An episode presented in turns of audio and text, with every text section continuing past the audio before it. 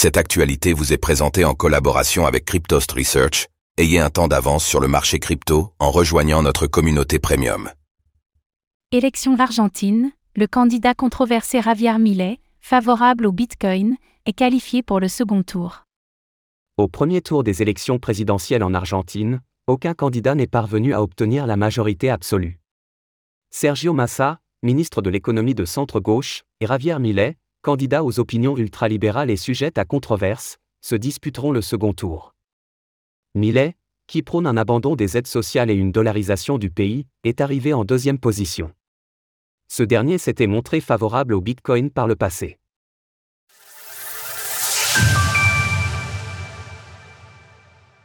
Le controversé Javier Millet qualifié au second tour des élections argentines. Aucun candidat politique n'aura été élu au premier tour des élections présidentielles qui se déroulent actuellement en Argentine, deux candidats aux antipodes étant parvenus à tirer leur épingle du jeu.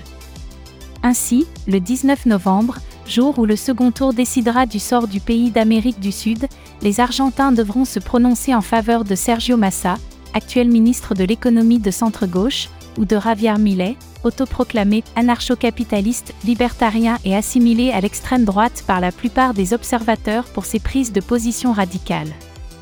En Argentine, un candidat peut être élu d'office au poste présidentiel dès le premier tour de vote s'il parvient à obtenir 45% des voix ou s'il en obtient 40% avec plus de 10% d'avance sur le deuxième candidat. Cette fois, aucun candidat n'a réussi à obtenir la présidence d'office.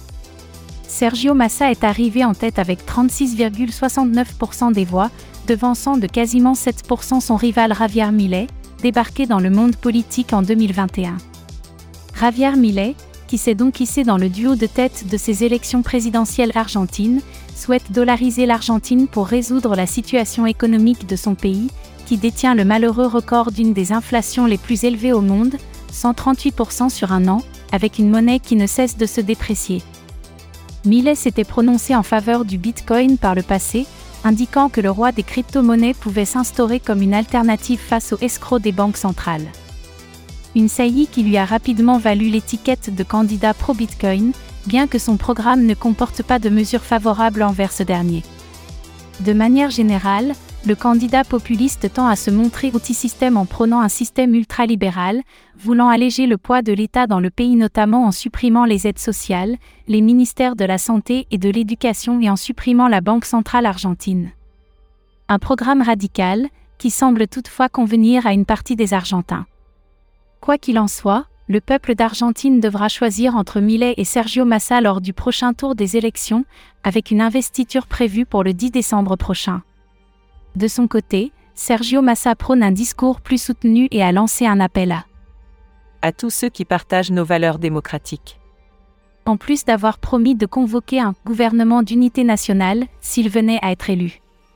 Source Bloomberg, France Info. Retrouvez toutes les actualités crypto sur le site cryptost.fr.